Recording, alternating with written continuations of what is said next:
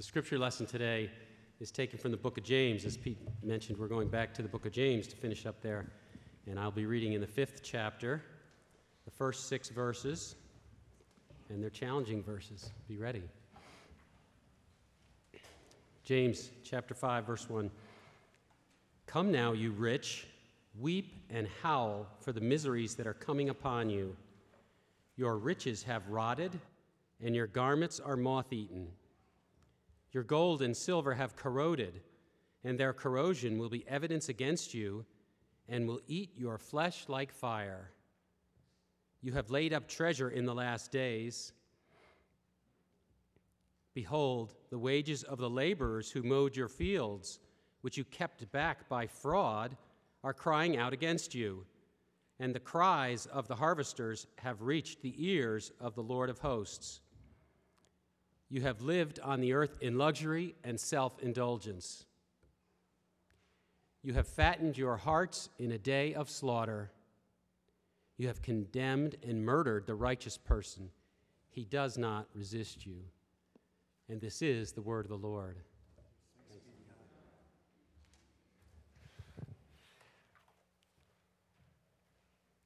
You know, I love it when people say to me, oh, you know, the Old Testament's so intense and the New Testament's so easy to understand and so easygoing. Yeah, right. Uh, before, we, before we get started, I want to mention two things. Tonight is a new members class, our second class. If you weren't able to be with us uh, last week, or maybe your schedule didn't allow it, we would love for you to join us again this evening at 6 p.m. right out here in the Welcome Center and childcare is available, but please uh, come and check in with me uh, before you leave today. And we would uh, love for you to come and be with us. We have new members class. We have some uh, students who've gone through uh, the new members class as well that will be joining us later this month. Yesterday, we had a, a beautiful celebration uh, of hope, the resurrection, with our dearly departed brother Ed Henderson. And Many of you were there. If you weren't able to be there, it was a, a beautiful uh, celebration of his life, and he uh, asked that the attention to be put not on himself, but pointed towards the Lord, and I, I, I pray that we, we accomplish that. Uh, I want to honor uh, his memory by seeing that his uh, parents in law, uh, Reverend and Mrs. Chow, are here with us this morning, so thank you for being with us and honoring us with your presence for worship this morning. Let's pray. Lord God, as we turn to your word now and we see this intense word that uh, your servant James has for the church, uh, we believe, Lord, that you have given him this word and that it's not only a word uh, for the context in which it was first read, but even now, Lord, you have, a, you have it for us today and for our own context and for our own lives. And so, Lord God, we pray that it would bear fruit in our lives and life of this church, and that I would be your faithful servant, Lord, in fulfilling uh, the call to preach the gospel in all seasons. Pray in Jesus' name. Amen. So if you haven't been with us, hey, hi, Kelly. Hi.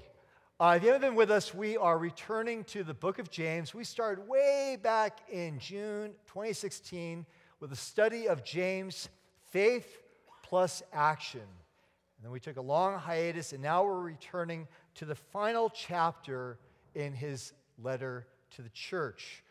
Written by Jesus' half brother around 48 to 49 AD, James wrote to Jewish Christians meeting in house churches to encourage them to live bold lives of faith. You have faith, you have things that you believe, you've got to put them into action. Don't just be hearers of the word, but be doers of the word. Sometimes known as the Proverbs of the New Testament, the book of James practically and faithfully reminds Christians how to live with integrity. And, and isn't that timely for us today? That, that we all live with integrity. If we say that we believe something, that we live it out for the world to see. And true for, for you, for everyone, and especially for, for leaders. And throughout the letter, James reminds those that are in leadership Watch what you say, watch how you live, and live with integrity. His conviction is that saving faith transforms your life. There ought to be a change that's noticeable, that's obvious, that's unmistakable with a person who said, I'm no longer going to live this way. I'm dead to that old life. I'm going to live this new life in Christ. It'll show up in your conduct, it'll show up in your thinking, in the words that you speak, and the actions you take. So, saving faith, in, in James' mind and his theology, saving faith is a live faith for those that are Christ's followers. In the book of James, there are only 108 verses. And in those 108 verses, James packs 54 imperatives. 54, you got to do this, you, you got to do that. Essential core values and actions for Christians. And so I'd encourage you, if you haven't uh, been with us, or maybe it, your, your memory's kind of laxed on what, where we were several months ago, go back, read the book of James, chapter 1 through 4, catch up with us as we begin this series that will lead us all the way actually through this month, but also in the month of June. So, the book of James is a very practical guide in Scripture of living authentically for Christ. Now, in, in most every other letter in the New Testament that I can think of, the theme of the letter comes very early on in the book. Think of, of Romans chapter 1, 17 uh, 16 to 18, that's the, the theme of the whole rest of Romans. You can find it right in the first chapter, just as one example. James is a little different. James waits to the very end of his letter, the final two verses, to tell you and me what's it all about. What, what's the driving force? What, what's the framework to understand these 54 imperatives? Look at with me if you still have your Bible open. Verses 19 and 20 summarizes the whole letter this way. He writes, quote, My brothers, sisters, if anyone among you wanders from the truth and someone brings him back, let him know that whoever brings back a sinner from his wandering will save his soul from death and will cover a multitude of sins. So the whole letter is based on these verses. It summarizes all these imperatives. Uh, James says, listen, church, if someone wanders from their faith, they're, they're not living with integrity, uh, they're saying one thing, but their actions are showing another. They're being a, a poor witness for Christ. In fact, if they're beginning to deny Christ, wandering from the truth, if you bring them back, you've saved them. Of course, God saves a sinner. He's saying this is this powerful reminder of what we're all to do, and really, in fact, what James is doing in writing this letter, encouraging Christians to, to come back from wandering and to stick with walking with the Lord. So, James is, is calling them forth to continue in this work that he is doing. So the, the whole letter is meant to call the Christian community to action in helping those who've fallen into ethical sins or other kinds of sins. He says a multitude of sins that are covered in the book. So keep that in mind as we get into chapter 5. And, and Brian just read, read this passage. Yikes. That's really intense, isn't it? He lays out a scathing indictment of the rich. Now, who are the rich in this context? Is he talking about me and, and you? In the context at Neelsville, we are a very diverse congregation. Uh, socioeconomically, we're diverse, we come from very many different places, but, but in reality, we are a rich people. That, the fact that we are living in this county makes us richer than most of the world, does it not? The fact that you have a house or an apartment, hey, you have a roof over your head. You have clothes, more than one pair of cl- clothes to wear. You're rich. And so we have incredible advantages, don't we, in being in this country. If, we if you were an immigrant and you immigrated to the United States, you are rich by comparison. And so, is that who James is talking to? Is he writing to you and to me? Somebody saying, Well, Pastor, you already took the offering. Is this a stewardship sermon? No, listen. James is writing to the rich of his time. The question is is he writing to rich members of his church, those that are wealthy, those that he writes to later on or in other places in, in the book of James, where he's reminding uh, the people of how they're to tr- treat one another, not to show special favoritism to those with more advantages. So, who is, Paul, who is he writing to? I don't think James is writing to wealthy Christians here. As I said, he's addressed them in elsewhere in the letter of not showing favoritism. I'll show you what I mean. Look at verse 1. Remember the, the theme that we read just a moment ago at the end of the book. Uh, that the theme is helping fellow Christians who've, who've fallen or who are struggling to have integrity in their faith. And now look at verse 1. Come now, you rich, weep and howl for the miseries that are coming upon you. Now, note, he doesn't say, Come now, you rich brothers or sisters. He doesn't refer to them in, in any way like that as he does elsewhere. He just refers to them as you rich. And what's the imperative? Repent? Change your ways? James does not say, Come back to the fold. What's he say? He says, Weep and howl like the miserable wolves that you are. He doesn't talk about repentance, he's pronouncing judgment. And so Paul, uh, James is not writing to Christians here in this context. He's exposing the sins of these non believing wealthy people in their handling of their money without regard to God. They are being indicted on at least four counts that we'll cover in our passage this morning. And James is anticipating their judgment in these verses, not their salvation. The question still remains well, why would James address unbelieving people who are not only rich, they are exploiting poor people in this letter about faith plus action? I mean, does he really think that these people are going to be the ones who will read this letter? Probably not. They won't read this letter, let alone will any of them even know who this James is. So, why put it in the letter in the first place?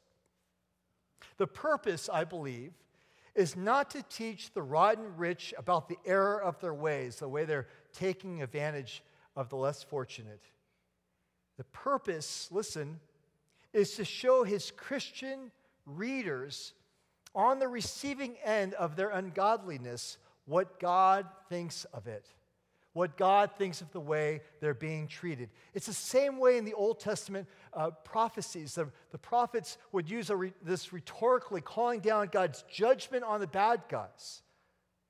And in the same way, James is kind of channeling his inner Old Testament prophet by saying, This is what God thinks of the way you've been treated. You think God isn't listening? You think they won't get their comeuppance? This is what God thinks about what you are experiencing. And He wants Christians to overhear what God would and will say to these rich who are giving them such a hard time. Why would that be important? Yes, they're suffering, but what else might be going on in, in the life of a poor Christian in this first century who's being exploited? in their heart, in their spirit, in the way they, they live out their faith with integrity? What might be happening? Could they be tempted to sin? Might they be tempted to envy those rich people? Look at the way they live. Interesting in this context, it's the, the wealthy farmers, not really what we would understand in our own context, right? But the wealthy exploiters are farmers. You would envy them If only I could live like they live. If only I could have as much as they have.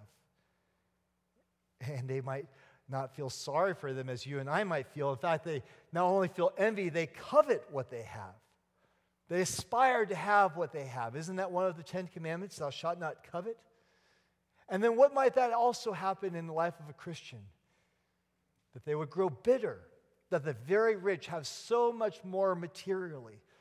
That these young this, this young church coming together and these poor Christians coming together would envy during the day, they would covet, they would grow bitter, and then they'd come to their humble little house church and say, Well, what do we have? What do we have compared to the wealthy and the rich? And so James wants to warn the church and help them see how incredibly dangerous it would be to be in the same position as these great wealthy uh, non Christians are. This past week, I had a pastor's meeting. We hosted a so wonderful to have over 20 leaders from our community, and our staff here at Neelsville put on a wonderful spread. And we had a group of pastors who are part of a, a, a group called United in Action, been meeting in the past few months. Uh, pastors wanting to address racial reconciliation issues in our county, especially in Upper Montgomery County. It began with a couple of African American pastors and a couple of Caucasian pastors sitting down at breakfast and saying, We need to do something as a church. What are we going to do? And they realized the first thing that they needed to do is to pray and to get to know one another and understand the issues that are faced in the church. And by the time we hosted, we had African American, Caucasian, uh, Asian, and Hispanic pastors and church leaders all together talking about these issues and seeing how the church should take a stand uh, in our community. And, and heaven forbid another incident happens in our county as we've seen elsewhere in the nation. How would we as the church respond if that were the case? And my new friend Julio, Pastor Julio from Grace Community Church that meets at Sally Ride uh, Elementary, they're worshiping right now, that he said they're going to be praying for us today. So we're going to pray for Grace uh, Community. Jamie, put that on your prayer list, Grace Community. Uh, Julio wanted to share about privilege. Privilege. I'm thinking, as he's stepping up and I, and I getting to know Julio, I'm thinking he's going to talk about white privilege. And as a white man, I have tremendous privilege, but that's not what he did. He's a first generation uh, immigrant from Central America. He talked about the privilege that he has as a pastor. First, that he speaks English and that he was able to go to school here uh, in the United States and go to graduate school, what great privileges he has. Then he looked around the room, and I think we had uh, three sisters uh, there that are leaders, and he said, What a privilege being, being a man compared to women in ministry. He talked about the privilege that he has when he goes to the elementary school on Sunday mornings for worship, how easy it is, it is for him to walk up the stairs and open the door, the privilege of being able bodied. And, and the point of this, of pointing out all the other forms of privilege that he sees through his own eyes, was a call for humility. And it was a call and an encouragement to all of the pastors there to see and identify the great privileges that we have and opportunities we have to lead our people, to see the great opportunity for the gospel. And that's what James is doing here to help his people see the great privilege and opportunity they have in their context and to not want, definitely not want, what these rotten rich people have. John Calvin, in his commentary on this very passage, wrote this quote, James has a regard to the faithful, that they, hearing the miserable end of the rich, might not envy their fortune. Couldn't say better myself. Now, listen, it's not the wealth that's the issue, but what is done and not done with the wealth. Uh, the Bible doesn't say money is the root of all kinds of evil. It says in 1 Timothy 6:10, the love of money is the root of all kinds of evil. And so the focus is gaining wealth in an ungodly manner and making money their God and then exploiting others. And so there are at least four indictments in these verses that James lays out. And let's look at those. Look at verse 2 and 3. James indicts them for hoarding. For hoarding, it's mine. He says, Your riches are rotting you out. Your garments are moth eaten. Look at verse 3. Your gold and silver have corroded, and their corrosion is the evidence against you and will eat your flesh like fire. He's referring to HE double hockey sticks. And what did Jesus talk about more than anything else in the Gospels? Hell. What was the second most popular subject of conversation? Money. And so Jesus' half brother is just following right along the line, warning the people by showing the, what God thinks of hoarding, thinking of, of this money being only for themselves have more and more. He indicts them for hoarding. Number two, look at verse four. He indicts them for fraud. These landowners are exploiting and defrauding the workers. They haven't earned this money honestly. They're taking advantage of those that are working for them. And James says, The Lord of hosts has heard your cry. This is very intense. Number, number three, verse five, James indicts them for self indulgence, living luxurious lives, living lives of self indulgence. And what a, what a powerful uh, prophetic image of them being fattened up for the slaughter. They're, keep eating, go ahead. Three meals a day, and when my poor Christians are having no meals for a day or two, you're being fattened up for the slide. These, these are evocative, powerful word images that these people will never hear, but it's for the minds and the hearts of the Christians sitting there in such difficult circumstances. He indicts them for hoarding, he indicts them for fraud, he indicts them for self indulgence, and finally, he indicts them for murder. Verse 6. Now, not murder, literal murder, but murder in the sense that they have stolen the livelihood of these Christians. These Christian men and women want to want to do an honest day's work, and they've stolen their livelihood from them. They've labored for nothing. And James wants the Christians to know God hears your cry. This prophetic language for those under indictment by God for when the day of the Lord arrives. And James is saying that day is coming soon. So, what's our takeaway from this passage? Number one, we ought not envy the rich, but pray to see the needs of all. That's the first takeaway. Don't envy the rich, but pray to see the needs of all around you. Number two, we need to manage our resources with integrity. Whatever resources you have, you need to use them in an honest way, in a way of integrity that brings glory to God. And so we need to ask the same questions that are being asked in this passage of ourselves and not simply point the finger at whomever we think are, are the bad guys out there. Ask ourselves these very questions. And I ask myself this question as one who is incredibly blessed and privileged so Peter Della Santina asks himself Do I hoard money or resources? Ask yourself Am I guilty of over accumulating wealth? How much is enough or too much? Have I ever defrauded someone? Am I deceptive in my financial dealings? If you ever had something like, well, no one will notice, ah, just round it up to the nearest 10. Ah. This is asking us those questions.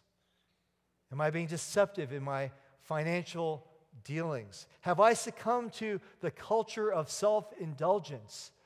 Are you kidding me? I just had a half pint of, of Ben and Jerry's and went back and bought two more at the store. Self indulgence?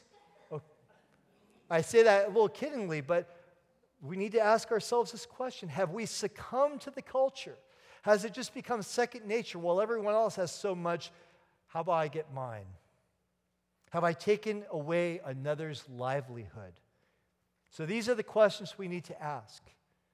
Not, not to envy the rich, but to see the needs of others, to manage our resources with integrity. And third and finally, I'll end with this worldliness and wealth are areas of high risk when it comes to walking humbly with your God. That's a mouthful. Let me say it again slowly. Worldliness and wealth are areas of high risk when it comes to walking humbly with your God. After the scene with the rich young ruler, what did Jesus say? The rich young ruler walked away sad because he had so much. He said, It is easier to put a camel through the eye of a needle than for a rich man, one who's succumbed to the self indulgences of this world, worldliness and wealth, to enter the kingdom of God. A hundred years ago, J.C. Ryle, a, a uh, Anglican bishop in England, I think how, how contextual can that be? Listen to these words. I put them on the screen because the language is sort of old fashioned, but this will, will really, it really hit me. He, he wrote this in commentary of that passage in Matthew of the rich young ruler and in reference to James 6. He writes this Anything whereby we may glorify God is a talent. Our gifts, our influence, our money, our knowledge, our health, our strength, our time, our senses, our reason, our intellect, our memory, our affections, our privileges as members of Christ's church, our advantages as possessors of the Bible. How many Bibles do you have at home? All, all our talents. Whence came these things? Where did they come from? What hand bestowed them? Who, who gave them to you? Why are we what we are? Why are we not the worms that crawl on the earth? Not kind of line that you're going to hear in a seeker sensitive church, but I'm sorry, that really hit me. Why are we not worms that crawl on the earth? Why? There is only one answer to these questions. All that we have is a what? Loan from God. We are God's stewards, we are God's debtors. Let this thought sink deeply into our hearts. Everything you have is on loan from God. You are God's stewards of what God has given to you and his debtors. Let's pray.